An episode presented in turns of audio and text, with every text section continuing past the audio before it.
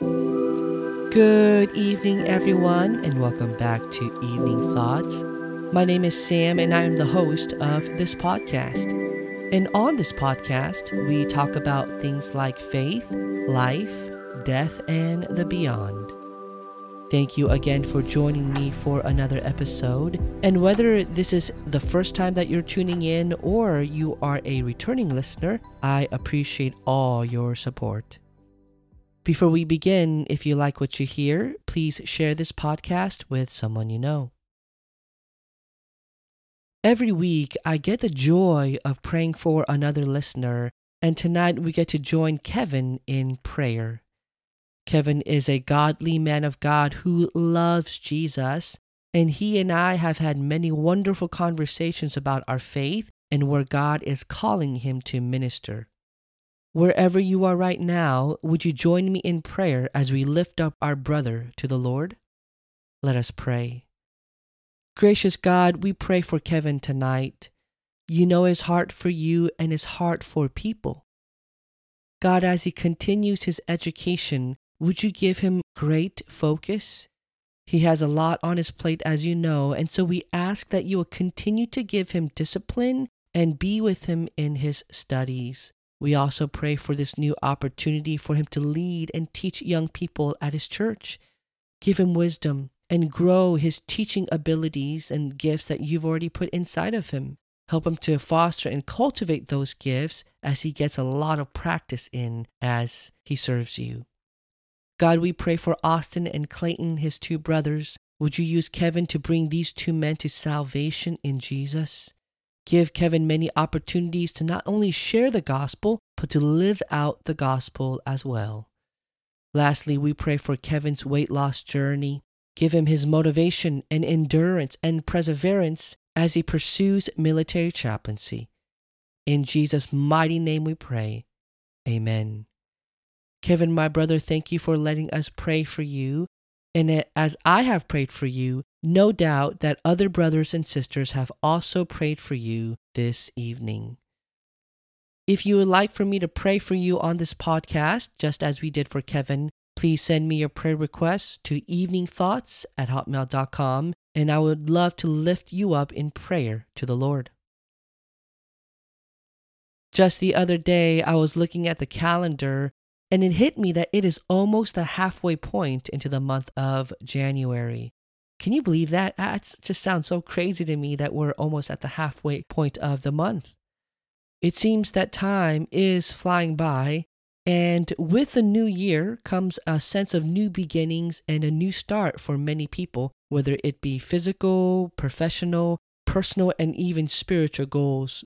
What is that for you? I hope that whatever it may be for you and whatever that you're working on, that you keep at it and not give up for this month, I got to thinking of a commercial that I saw when I was a kid. The commercial was for frozen pizza, and the name of it was called Tombstone Pizza. Do you guys remember that at all? Do they still have that, by the way? I don't know. Anyway, the, the, commercials were hilarious and often took place in the wild, wild west somewhere. And there was a criminal on trial for his crimes there was an executioner who would ask him, What do you want on your tombstone? And the criminal would think for a few seconds and he would say something like, Well, I would like some pepperoni and cheese on my tombstone. And the next shot is uh, of the executioner and the criminal enjoying a nice slice of pizza. It was funny to me as a kid, but now that I think back on it, the question remains for me what do I want on my tombstone? So this goes beyond just personal growth for the new year. It is more of a goal for my life. When the good Lord takes me home, what would I like people to remember me for? How would I like people to remember me as?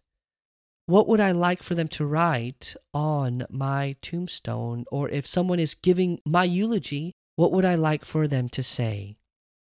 For me, at the age of 40, I want people to remember me as a gentle human being. The title of my episode tonight is called gentleness does not mean weakness. Now, in saying this, I do want to hit up a couple important points. Number one, what is gentleness and how does the gospel shape us to be gentle with others? Number two, how can we be gentle in our action and in our speech with those who disagree with us? My hope is that as we look into this topic for tonight, that you would join me in cultivating a gentler attitude for yourself as a Christian. I do think that our world needs a bit more gentleness from Christians who love Jesus and love those whom God has called us to live with, work with, and call our neighbors. And as I do as often as I can, let us delve into Scripture first to see what it has to say about gentleness. Gentleness is one of the fruits of the Spirit. Galatians chapter 5 verses 22 to 23 says, "The fruit of the spirit is love, joy, peace, patience, kindness, goodness, faithfulness, gentleness, and self-control." This means that a person filled with the Holy Spirit will exhibit these qualities, and it is not a sign of weakness, but a sign of strength. Displaying the fruit of the Spirit means that it is the evidence of the indwelling of God's Spirit within you to display gentleness. So, being gentle does not mean that you have a lack of strength, but quite the opposite. Being gentle means that you have the strength of God within you to be tender for His glory and for the benefit of others. And I love that because all too often, gentleness is not seen as a strength. In fact, gentleness sometimes is seen as a weakness, or at least that's what most boys are taught as we grow up. But when I think of Jesus, I see God in flesh, wrapped in gentleness. Think about this. Was Jesus gentle? Well, it says in Matthew chapter 11, verse 29, Jesus says, Take my yoke upon you and learn from me, for I am gentle and humble in heart, and you will find rest for your souls. Jesus truly was gentle in the way he reached out to the man with leprosy, the way he dealt with the woman at the well, and the way he welcomed all children to come to his side. Jesus was a gentle man. There's no doubt, as there are countless other examples. Jesus was gentle. But didn't Jesus make a whip out of cords one time? John chapter 2, verses 14 through 17 says, In the temple, he found those who were selling oxen and sheep and pigeons, and the money changers sitting there, and making a whip of cords, he drove them all out of the temple with the sheep and oxen. And he poured out the coins of the money changers and overturned their tables. Or how about Matthew chapter 12, verse 34, when Jesus says to the Pharisees and religious leaders, You brood of vipers, how can you speak good when you are evil? For out of abundance of the heart the mouth speaks. Jesus is the best example that gentleness does not mean weakness. Jesus had a spine. He was courageous. When things were wrong, he called it wrong. When the people were being taken advantage of by profit seeking scammers, Jesus made a whip and drove them out. He turned over tables to show that he would not stand by at the sidelines as he saw the poor being oppressed. He was not afraid to offend when tough love needed to be shown. You see, Jesus was not letting his emotions lead him out of control. Rather, he was in full control of his every decision, and he wanted to let it be known that he would not stand by and let his father's house the temple be desecrated. Some may find this offensive, and if doing the right thing is offensive to others, then let it be. Our goal is not to avoid offending others. In our stance for the truth of God, it will happen that some will be offended. Doing the right thing may mean that in a zeal for God's glory that we do things that may be out of societal norms, and that's okay. In another instance, Jesus called the Pharisees brood of vipers because rather than bringing hope to the people, they instead brought poison and led them astray. So, this is a call to repentance and, and a warning to those who would come upon their path. Both of these examples show us that Jesus was not a pushover and did not run from conflict. He knew what was right and he didn't back down from that. Jesus was strong, but in his strength, there was incredible tenderness. You see, Jesus was gentle because he was strong. In fact, Jesus is stronger than anyone in all creation. His strength knows no bounds. He has defeated death and freed us from the bondage to sin. He has given us new life and new purpose, and He is mighty. He is powerful, but He is gentle. Jesus knew when to use His strength and when to be tender. Gentleness can mean that you're tender. And biblical gentleness shapes us to be tender men and women. Why? Because our Savior is tender with us. In our sin, He could have condemned us to eternal punishment, and yet He took our sin upon Himself and died the death that you and I fully deserve. He took our punishment upon Himself and gave us his spotless robe of righteousness. And for those who have tasted salvation from King Jesus, for those who have smelt the sweet aroma of his forgiveness, we are now tasked to let our gentleness be evident to all, as it says in Philippians chapter 4, verse 5. Friends, may we be gentle with our children. May we be a gentle dad May we be a gentle mom. May we be a gentle spouse. May you be a gentle Marine. May you be a gentle sailor. Start at home first. I know too many Marines and too many sailors who are good Marines and sailors, but they are not gentle with their families. They're not gentle with their spouse. You may be a good Marine, you may be a good sailor, but don't be a terrible father or husband or wife.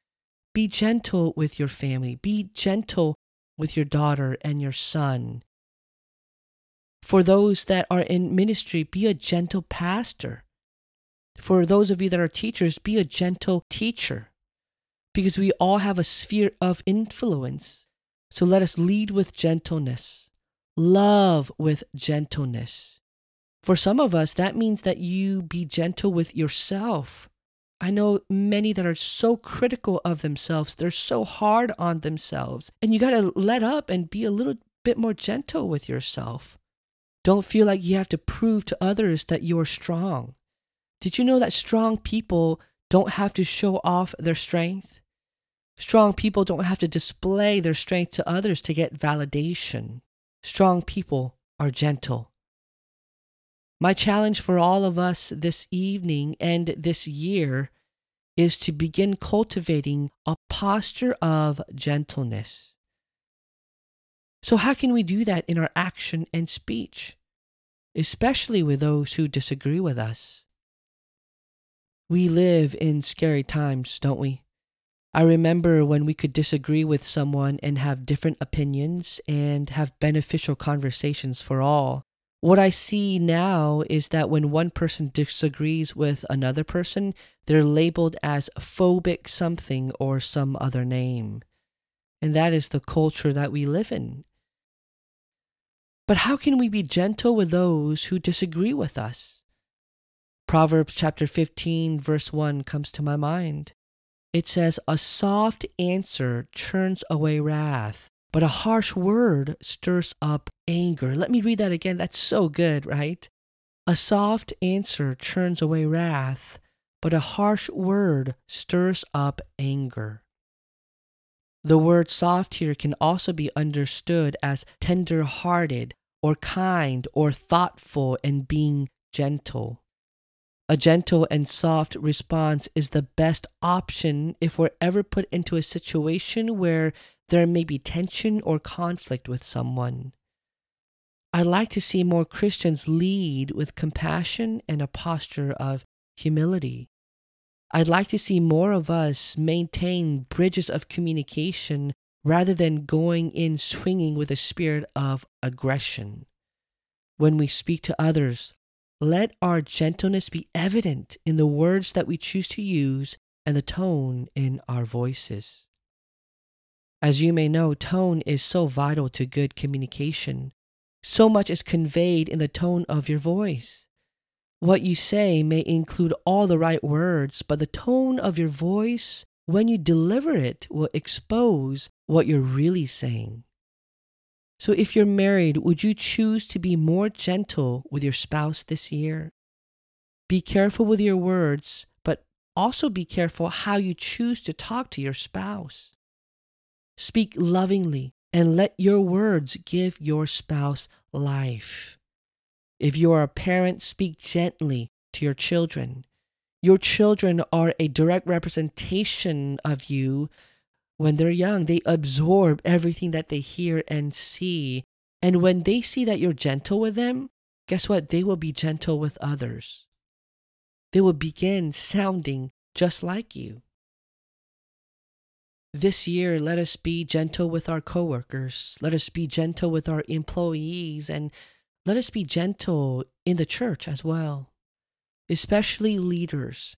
Pastors, be gentle with your flock and as the congregation, let us be gentle with our pastors. The world needs more of your gentleness and tenderness. Gentleness can bring down walls of disagreement. When someone is vocal about their opinions, you don't always have to match their level of intensity.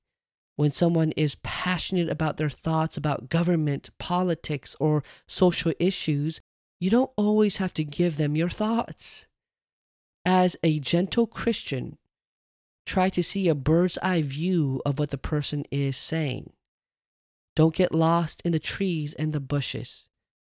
Take a step back and try to understand not so much what the person is saying, but why they are saying it. You don't always have to engage in the exact detail of what the person is telling you, but try to see the heart behind their opinions. And most often than not, you will see a hurting, scared, and fearful person.